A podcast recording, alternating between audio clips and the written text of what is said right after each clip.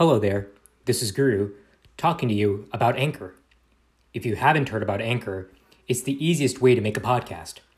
Let me explain how. First off, it is absolutely free. There are creation tools that allow you to record and edit your podcast right from your phone or computer. Anchor will distribute your podcast for you so it can be heard on Spotify, Apple Podcast, and many more providers. You can also make money from your podcast with no minimum listenership. It's everything you need to make a podcast all in one place. Download the free Anchor app or go to anchor.fm to get started.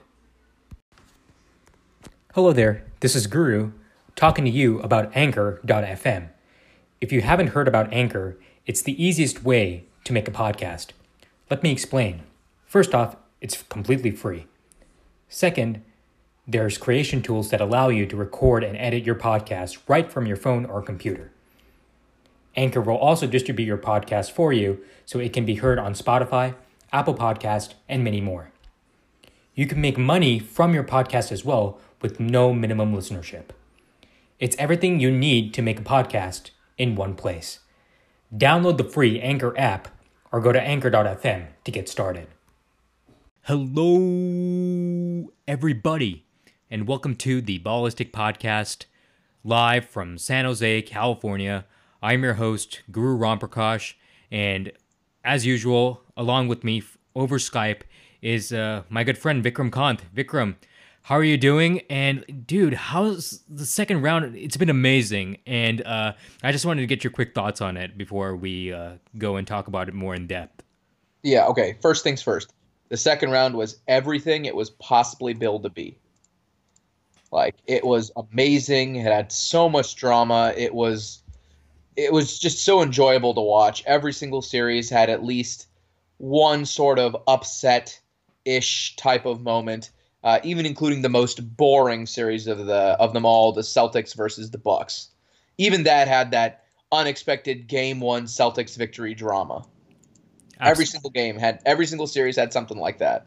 Uh, absolutely, and uh, as they say, not even Hollywood could write a better script, right? So, I mean, uh, it, yeah, it, yeah it, it, was great entertainment for all of us, and like hopefully this is a sign of things to come in in in the in the rounds that follow after after this. Like what what's going to happen, and this is why we tune into the league. This is why the Rockets Warriors game was the highest rated semifinal game in history. It's it's because of the the drama that is created, and we want to see these teams. You want to see what they do on the court, what adjustments they make, but we also want to see the storylines, the drama, and everything. And we'll go over that as we talk uh, about all the second round series is in this episode. So, uh, I mean, let's talk. Let's stop at uh, Milwaukee, Boston, right? So, game one obviously goes to Boston, and we we saw a lot of overreactions, uh, such as from Paul Pierce that Milwaukee was done and they have been figured out, and well, this is going to be a tough series. Yeah, excuse me he had to apologize for that. If you uh, if you saw that, I, I did not see the apology. Can you, can you go over that? Getting, uh, it ended up getting pretty heated, but I, I just thought it was entertaining. But continue on. Sorry, I thought it was funny. Yeah, well, uh, I was just gonna say that uh, Milwaukee responded, and they responded in a big way, winning four consecutive games, really, and it really wasn't close because uh, Giannis just took over the uh, took over games. Uh, the Milwaukee shooters were hitting shots, and the Celtics had no answer because uh, the problems with them in the regular season carried over into this series. They were sometimes they weren't in sync. Uh, Kyrie was not making shots. That was really the big thing. Like they would give the ball to Kyrie and hope like the, that he would carry them, rightfully so, and uh, he did not do that. Uh, so uh, Vikram, just uh, give me your overall um, um, impression of this series and what this means for the Bucks going forward, and or even the Celtics. What does that mean? What does it mean for them going forward? So uh, let me start with the Bucks. Uh, they look really, really good. Uh, I'm. I think that the biggest thing that they did for themselves was give themselves extra days to uh, rest, particularly for Malcolm Brogdon. I think he's going to be the X factor in the next series, and uh, how he's going to play is going to be pretty crucial against Toronto because they need that extra spot up shooter, a little bit of creation that he provides in the starting lineup. So I think that's going to be really, really important moving forward here. Uh, so that's the first point that I would make. Uh, overall, I thought Giannis got a lot better as the series progressed. Uh, you know, the Celtics had something that worked in the first game, namely uh, foul Giannis and hope it doesn't get called. Uh, after he started getting to the free throw line, that uh, that changed. The one development that I really want to point to with his game is that if you leave him open, he can actually hit a three, which is not something I we would have said earlier in this season. So I think he's really taking a step forward with that shooting.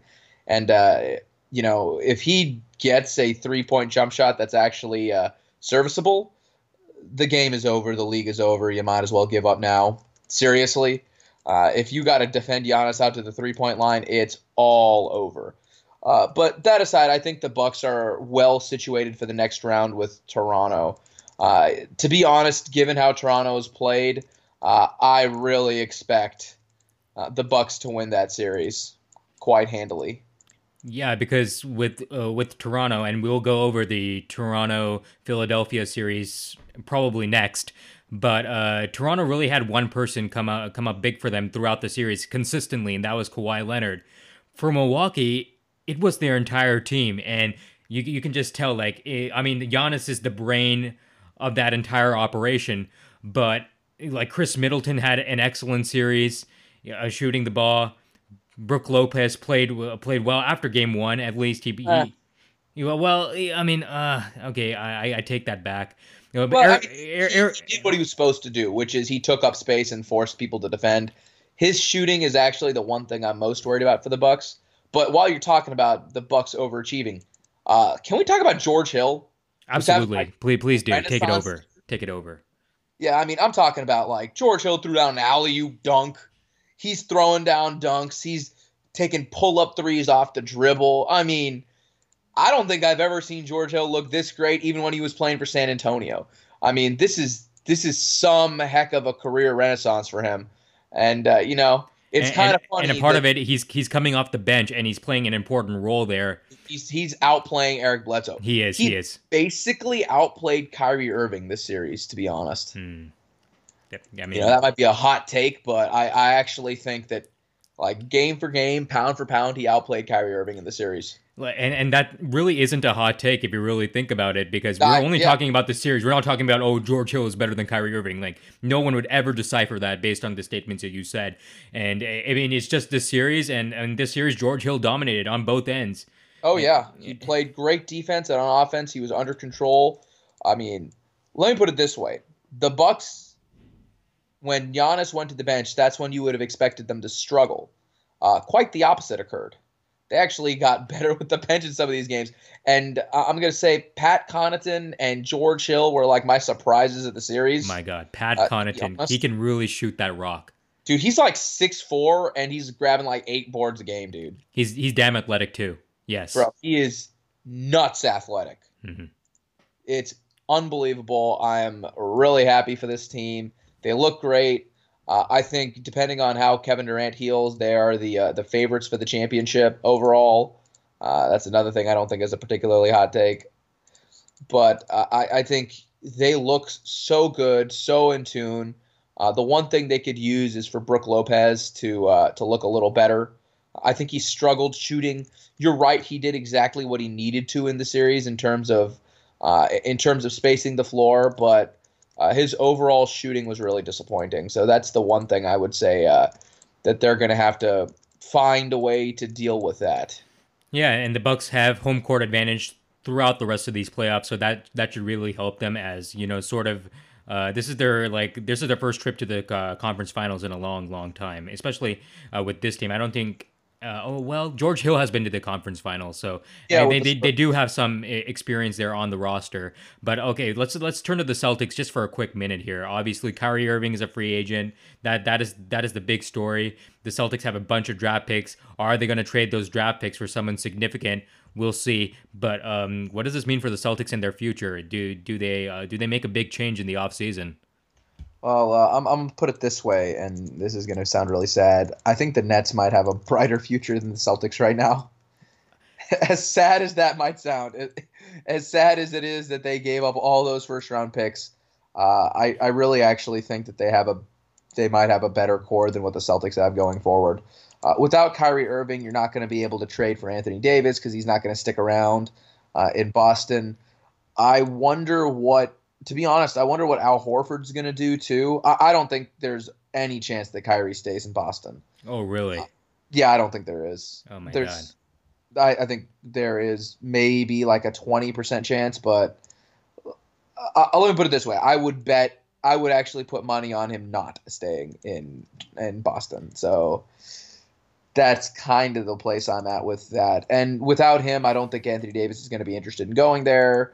Uh, so they're going to kind of go into rebuild mode with, you know, Tatum and Brown, which isn't necessarily a bad place to be, but I mean, they'll still be a playoff team, I would think. Yeah, I think they're going to be fine doing that. Marcus Smart's still there. Uh, if they can get Morris on an affordable contract, uh, Rozier. yeah, I mean, I don't think so. Rozier's not going to come back to the Celtics either. Oh, really? He Even basically if they lose Kyrie. You, if you saw, if you saw his, uh, if you saw his post game comments? Uh, I didn't see that. post series comments, there is he basically said, "I'm not coming back to Boston." Oh my god. So uh, you know, and you know what? I don't necessarily blame him. His role this year was really spotty. Uh, I don't know. Maybe they would have played better without Kyrie. Uh, and the reason I say that is is kind of similar to what happened in Game Six with the Warriors against the Rockets, where Brad Stevens' system is you know the beautiful game type of thing, you know, and and Kyrie like KD doesn't necessarily fit that and Kyrie is also an inferior player to Kevin Durant as well. Uh, it's kind of hard when Kevin Durant's you know a seven footer uh, that can do a lot of the shot creation and one on one ISO uh, ISO ball isolation type stuff. Uh, it's a little harder for Kyrie to do that, as phenomenal of, of an isolation player as he is. Uh, defensively, there's no question there, but I think he takes the team out of the system and he wasn't able to step it up in the playoffs. So maybe they would have been better off with uh, with Terry Rozier. And, I don't know. And, and just really quickly, Jaylen Brown did say something that um, he said that Kyrie Irving is going to leave and the Celtics are going to help him pack. And I think that pretty much sums up what, what you just said. Maybe Kyrie does not fit the Brad Stevens system. Okay, not maybe, definitely doesn't fit the Brad Stevens system. And maybe the Brad Stevens system is the best way to run or ru- run a team, run run the operations around there. And I, listen, without Kyrie last year, they got to the conference finals. We, I mean, I hate to look at it at such a, a broad perspective like that because basketball is such a nuanced game, as we know. But last year they made the conference finals without Kyrie, and this year they got pretty much got gentlemen swept out of the semifinals. So it is what it is. Yeah, they uh, they got gentlemen gentlemen swept is uh, yeah they might as well have been. Yeah, it's four one. Let me put it this way: they didn't even win a game at home. Yep, Okay. that's a problem. That is very, very much a problem. And uh, That's uh, pretty freaking sad. and uh, with that, we're going to move on to the next series we want to talk about, which is uh, uh, Philly going up against Toronto. So obviously, Toronto won today on an amazing Kawhi Leonard basket that will go down as one of the most you know amazing things that have ever happened in playoff history. I'm so glad I was able to watch it. I I, I was holding my breath. That, that that ball going on the rim from the from the front rim to the back rim and, and into the bucket. My goodness, I've never quite seen a shot like that. It's so consequential, really. And uh, after he after he made that shot, like I mean, obviously my my dad and I were screaming like, "What is going on here?" The basketball gods have spoken, and Toronto's going on to the second round. But tell me your general um, takeaways from the series. It really was like it felt like each game had its own storyline in a way, and we I I, I'm struggling to come up with an overall um, uh, storyline here, other than the fact that Kawhi Leonard dominated pretty pretty much every game, and he is a superstar.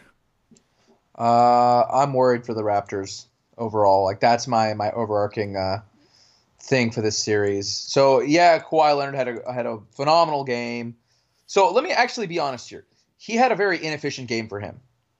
And that was one thing that I noticed. He wasn't getting the same shots that he was getting earlier in the series. Uh, he was having to do so much for this team. And I'm genuinely worried about that for him. Uh, because I think that that's gonna that's gonna result in some unpleasant consequences in the next round. I think that's probably the big takeaway I have. I thought they should have won in five or six games. the Raptors over the over the Sixers. I agree 100%. Their role players did not come to play in this series. And that's my biggest thing. I don't think they got contributions up and down uh, up and down the, the board. And you know what? That's really problematic for them. I don't know that they're going to be able to uh, to get what they're supposed to get in this in the next series, and I think they're going to really struggle with the Bucks because of that. Uh, I don't know that Kawhi Leonard can do it, you know, for seven more games or how many ever games the next series goes to. So that would be what I'm most concerned about for them. Uh, other than that, I would say Pascal Siakam had a pretty poor game. Uh, that was another big takeaway that I had. He had a pretty poor game seven, but he had a decent series, I would think. Yeah, yeah. I mean, well, I mean, he did kind of get hurt. Uh, he did, you know, he was defended by Joel Embiid for spurts. You know, things like that really took him out of his game. So stuff like that. But you know, Kyle Lowry played a really, really good game tonight. Uh, he looked good. He took some absolutely critical charges. Uh, and, and, he really, I think he was the difference maker tonight, uh, besides Kawhi Leonard. So, you know, if they can get good production from uh, from Lowry and from Siakam, along with Kawhi being his consistent self, consistent superhuman self, basically, uh, then I think that they have a chance in the next series. But like right now, I think the Bucks are more likely to win than the Raptors, and I think it's going to be, you know, six games. I don't uh, even. I'm in complete agreement with you. Listen, the Sixers are not the best offensive team, and on top of that, they really don't have the best bench. So when you're playing a seven game series with them, and that seventh game goes down to the wire like it just did that spells a little bit of trouble. Like, and you uh, you, you uh, stated it very eloquently. I mean, they. I mean, the Raptors got to get more th- from Marc Gasol. I, I, would think on on offense really, and they need to get more from their bench, particularly Serge Ibaka. So Serge Ibaka had a phenomenal game tonight. Yeah, he did. He did.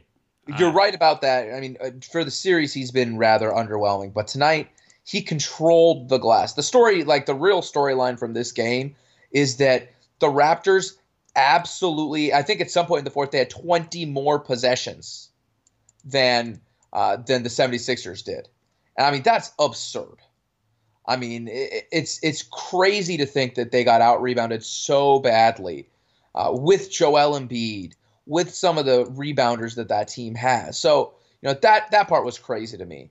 Uh, but I do think you're right that they're going to need to get more out of their bench. Like Norm Powell needs to do something.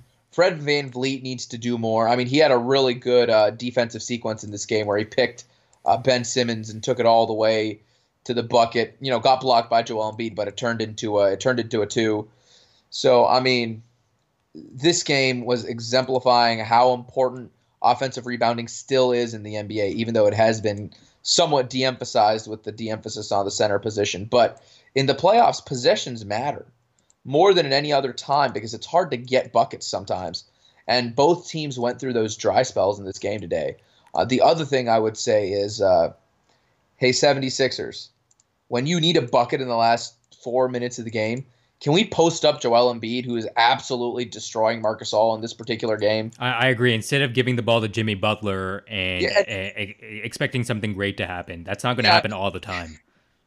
The saddest part of the whole thing was that uh, the, the most unfortunate part, it's not even necessarily sad, but the most unfortunate part was that, you know, Jimmy Butler was trying his best to ISO, but it just wasn't working out. They were losing possessions. They had a bunch of uh, 24 second violations in the game. Yeah, were they were they even reading the shot clock? I'm like, I have no like, idea. I'm like three, two, one, and you're still passing the ball. Like, what's going on, guys? Like the shot clock's right there for you to see.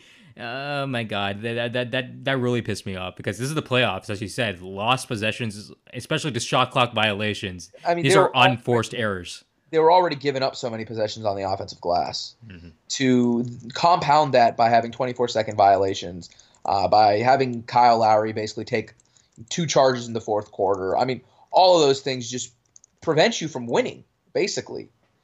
I will say the thing that worries me about the Raptors is despite all of that, somehow the game was tied and they needed a Kawhi Leonard, you know, most amazing shot I've seen live in an NBA game type of thing to actually win. So I mean that's that's pretty crazy to me. Yeah, and uh listen, okay, Vikram, I only want a yes or no answer from you for these questions. Is Jimmy Butler a Sixer next year? Yes. Is Tobias Harris a Sixer next year? No. Okay, so I, am guessing like based on this, based on what has happened in the postseason, I think this you think that the Sixers are going to determine that uh, Jimmy Butler is more valuable than than Tobias Harris. Um, so I uh, I contest the assertion of more valuable, and the reason I say that is I think that Tobias Harris is still more valuable in the context of the team that they have. Uh, but Jimmy Butler fits the city much better, and he kind of personifies what Philadelphia is about. And I think that actually has some real value uh, in terms of how you sell that to your fan base. So I actually do think he's the one that's going to be sticking around. That's uh, that's interesting. I'm I'm thinking that Tobias Harris stays and Jimmy Butler leaves only because that Jimmy Butler has always got his eyes wandering around. And uh, if there's a super team forming and they have room for one more, they I mean the, J- Jimmy Butler could, could be a guy that that could join join such a group and be valued on defense. So that I mean that's just me, but I would not be surprised if what you said also transpired. So with that. We, we go on to the Western Conference, and uh, the first series that we're going to talk about in the West are is gonna, the Warriors and the Rockets. Wow, what a what a game six! But even before that, um, the Warriors struggled to win in Houston in both games three and four, in in really very winnable games both both times. You know, uh, they they were struggling, but KD was able to bring them back into the game. KD meaning Kevin Durant in both games three and four, and they were really very much winnable games. Had you know the Warriors been uh, rebounding the ball better, if Steph Curry was making more shots, if Klay Thompson was uh, on like he was in in Game Six. But anyways, the Warriors lose end up losing games three and four, and in the middle of Game Five. Kevin Durant comes down with what appears to be a calf injury. Now, when everybody saw it, they thought it was an Achilles injury and uh, that KD would be out for the year and that was his last game as a Warrior. The Warriors assert that that is not so and that he will come back in the conference finals. Um, and picture me uh, cautiously pessimistic as to whether that's going to happen or not, just because of the way he reacted to the injury. But but anyways, I'm not a doctor, so we'll we'll see what happens. I'm hoping for the best. Uh, but after KD went out, um, PJ Tucker actually made a very interesting point in a Game Six interview, and it was an interview that's like played in the middle of the game in Game Six. PJ Tucker said that uh, when KD came out that guys, it's going to get harder to defend the Warriors, and the reason why it was going to get harder to defend the Warriors is because now they're going to move the ball, they're going to cut off the ball, they're going to, they're going to make plays for others, they're going to sh- turn into the old Warriors team that um, other teams had issues guarding, and I don't want to say that happened completely because Steph Curry was still very much off. Uh, I, I, mean, in this in the fourth quarter of game number five, Steph Curry turned it on and and was a, for, a force on offense. Um, and obviously, we all know what happened in the second half of games game six. Curry had uh, probably the best second half of his career, but you know what what they say would ha- would happen did happen. And the warriors sort of went back to their strength in numbers mantra. I think they played they played 10 or 11 guys in game 6 and no one played above 34 minutes. So really steve kerr reached into the coffers and got um, production from guys like quinn cook uh, jordan bell Jonas Jerebko, and these are guys who had not been playing in the series. So it, it was great to get production from those guys. Really a blessing and then in the fourth quarter, Steph Curry comes and and does does what other superstars do, and that is you know make big shots in big points of the game. And uh, as for Houston, this is uh, another reason why they they're just owned by the Warriors. Three of the last four years, they've been eliminated by the Warriors, and um, I don't know whether you feel for them or uh, uh, you uh, you just like um, yeah, they they did flop a lot in this series, quite frankly. And uh, I'm gonna be honest. Yeah. Uh, so did you see the comments by the uh, by the Rockets owner Tillman Fertitta? Uh, are you talking about the comments uh, that uh, James Harden was the best defender ever, or the comments that uh, we'll beat the Warriors eventually? Uh, the comments where he was like, "It was disappointing. It was disgraceful. We had to do better. Blah blah blah. We'll get them eventually. I guarantee that." Yeah, yeah, yeah. It was after the series, right? Yeah, yeah I, I, saw those comments. Yeah. What, what do you have to say? Here's my problem with that. You let Trevor Ariza walk because you didn't want to pay him. Yes. You made a number of moves that were detrimental to your team. Yes and your your general manager Daryl Morey nearly salvaged, you know, victory from the jaws of defeat type of thing. But you made your you made your team you put your team at a disadvantage basically by not paying the luxury tax. That's disadvantage, where you know you got lucky that players like you know Austin Rivers really worked out, that Kenneth Faried worked out during the season, Danuel House worked out during the season. But you know, in terms of like what a normal expectation would be, you basically screwed your team over by letting Trevor Ariza walk, by letting Luc Richard Mbah a Moute, although you wouldn't have known his uh, you know his injury situation before the season, but by letting all these guys walk, I mean, you put your team at a disadvantage. So it's funny to me to be saying that we're going to somehow catch up to the Warriors. With your attitude of not wanting to pay the tax, I don't think you are going to beat the Warriors. I mean, I don't think there's any way. Yeah, I mean, we I, we saw this last year. Uh, I mean, last offseason when Tillman Fertitta let Trevor Ariza sign with with the Suns, and and when he signed with the Suns, I was like, oh my god, this is a this is a bigger loss than we would even let on because Trevor Ariza.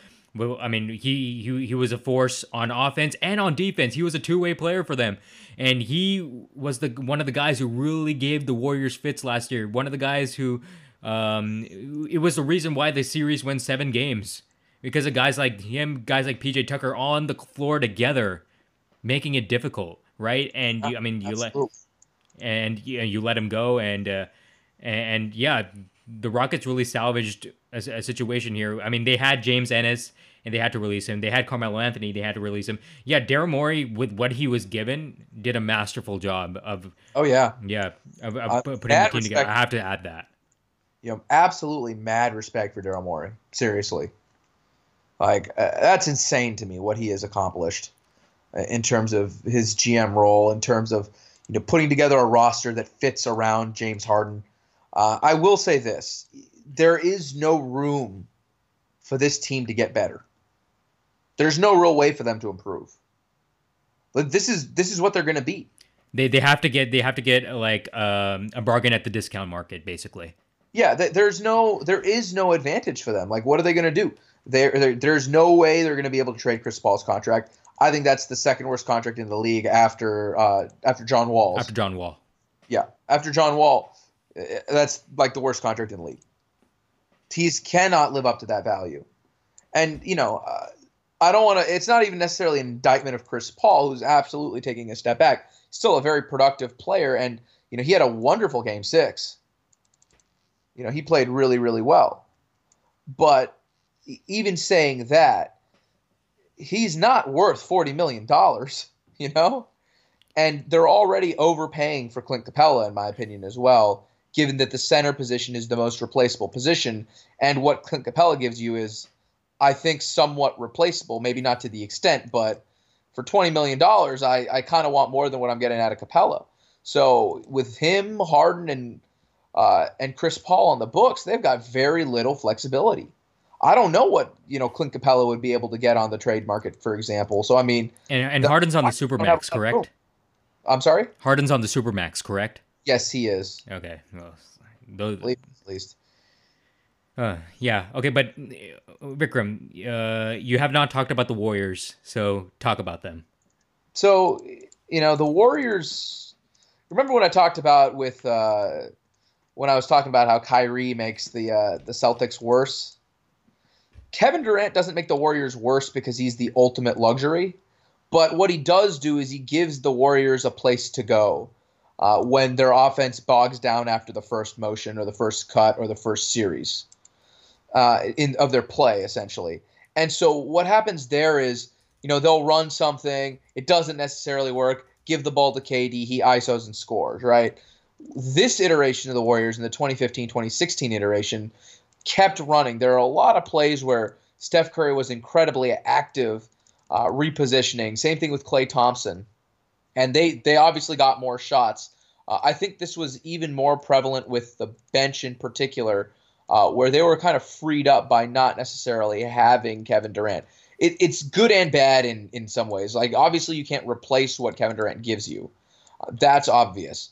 But the idea that you can you can play more to your system that you know really well uh, without a guy without the safety valve that is Kevin Durant.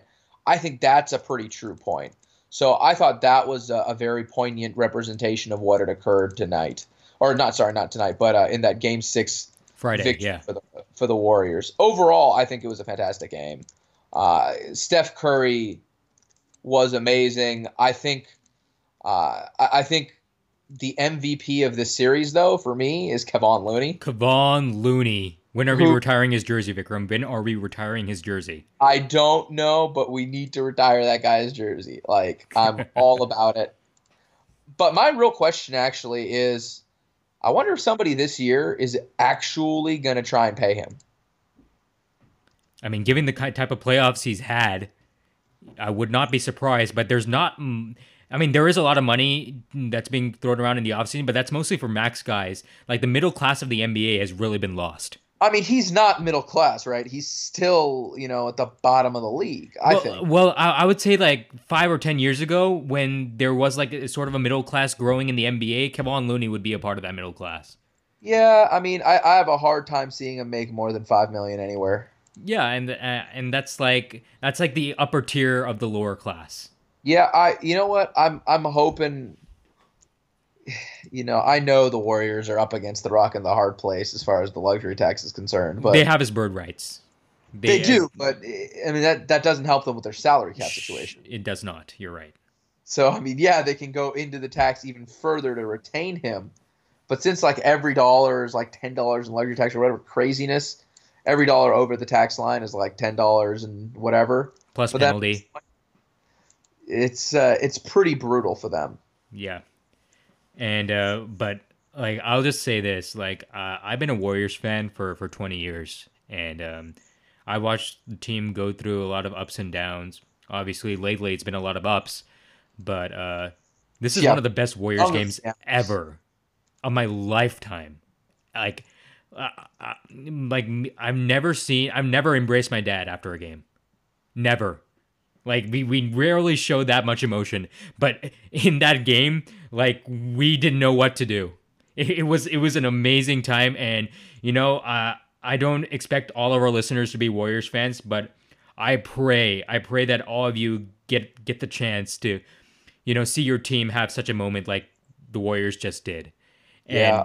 And and yeah, I pray for that every day because every person should be able to experience that, right, Vikram? Oh, uh, man, you're absolutely 100% correct about that. Uh, the last thing I would say is uh, I think this does a number for James Harden's legacy. Uh, I think this does a number for Chris Paul's legacy. Chris Paul, definitely. James Harden, I, I mean, he's got time. Yeah. But that time's running out, man. He's almost 30. Or he is already 30. He, he, he is 30. He is 30. And, and, and Tillman, Tillman Fertitta brought up in that interview, like J- James Harden is 30. Hakeem was 30 when he won his first championship. Uh, but uh, I like. He, yeah, but Michael Jordan left the NBA. Yeah. You know what I mean? Yes. Like that's that's why you won. Is, Ste- is Steph Curry is Steph Curry going to go play baseball anytime soon? Like, let us know. Well, Steph Curry might go golf. You're, you're right. He probably might join the PGA Tour. He he's, he's he has explained that he has wanted to do that, but he's uh, good at golf. Huh? Yeah, he is damn good at golf. Damn you're right. Golf, so you're, you know, I wouldn't put it past him. You're, you're you're probably right, but that's probably the only chance that uh, the Rockets have to probably sneak a championship in in in these upcoming years. You know, but, uh, it, it's really sad they couldn't beat the Warriors without Kevin Durant at home. Like ultimately, that's what it comes down to. It's a missed opportunity for sure. Yeah, I mean, Chris Paul said it best. That's just sad. You know what I mean? Like I, I didn't see that, but yeah, I mean that sums it up. Like give him credit. Like he's spot on. It is just sad. I don't know what else you say at the end of the day. Uh, I think James Harden was like, I know exactly what we need to do to beat the Warriors. I'm a kind of call BS on that. Uh, I don't think you know exactly what you need to do to beat the Warriors. I mean, you've had three chances. Well, four, four chances. Uh, I, I don't know what James Harden is alluding to there, but but hey, I mean, like may, maybe he knows what they need to do to beat the Warriors, and uh, you know maybe the Rockets aren't either the Rockets are not getting that done, or uh, maybe to beat the Warriors you just have to hope that like Kevin Durant and Klay Thompson leave. But but anyways, um, well you're gonna need at this point you're gonna need Kevin Durant to leave, Klay Thompson to leave, Steph Curry to be hurt, and Andre Iguodala to like retire in order to beat this team. Like I, I don't know what more you could really ask for than uh, than have Steph Curry go go over in the first half, and then also not have Kevin Durant there, and somehow you're still tied at halftime. And like, in the in the first half of the third quarter, it was it, Steph did not turn it on until you know the latter stages of the third quarter, and then going into the fourth quarter. But so really, it was a fourth quarter uh, barrage like I call it a Curry flurry. It was really the fourth quarter Curry flurry that uh, uh, brought the game in the Warriors' favor, and like the fact that the Rockets could not take over the game before that, it's sad.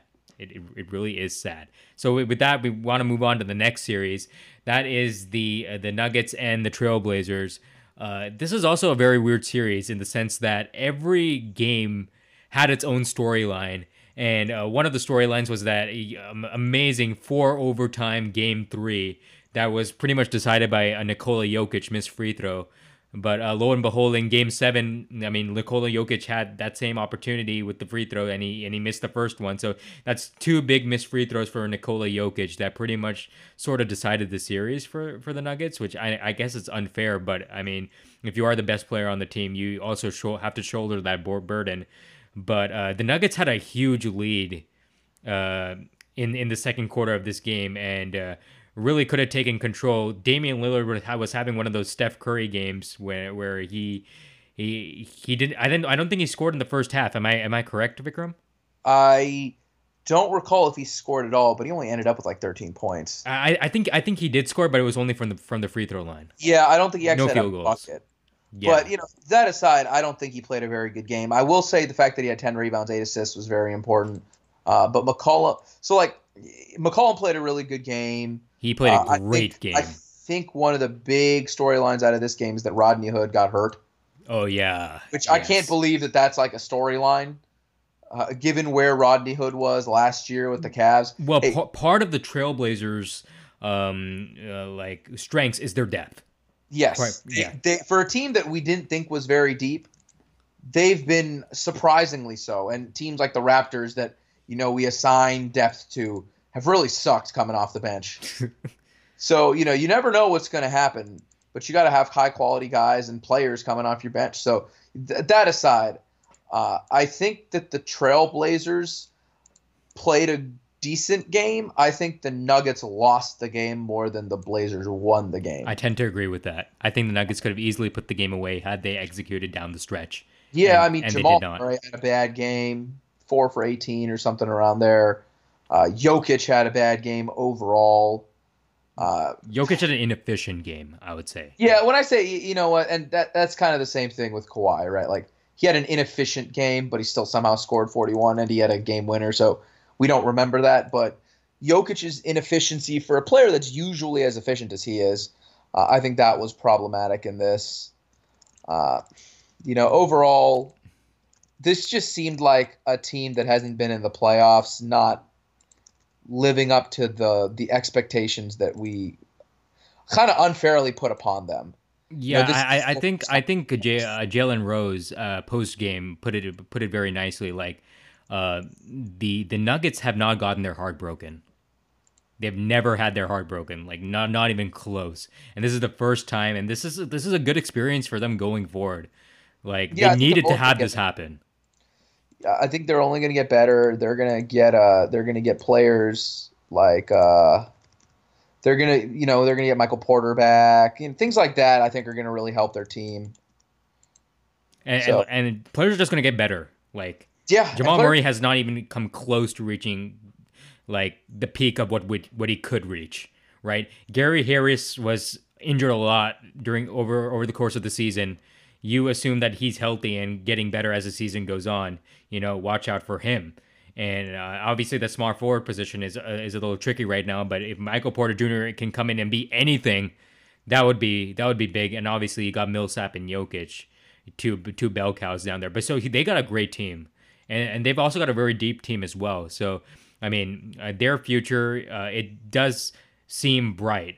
But uh, let's talk about the Blazers for a second. Uh, especially after two consecutive first round exits where they both got they they got swept both years and a lot of people were like hey maybe you got to split up Lillard and McCollum maybe you know they're uh, they're two small guys in the backcourt you cannot work with that but uh, they found a way to make it work this year and uh, when Damian Lillard struggled over the course of this game it was CJ McCollum who took over the offense and really made some big plays for them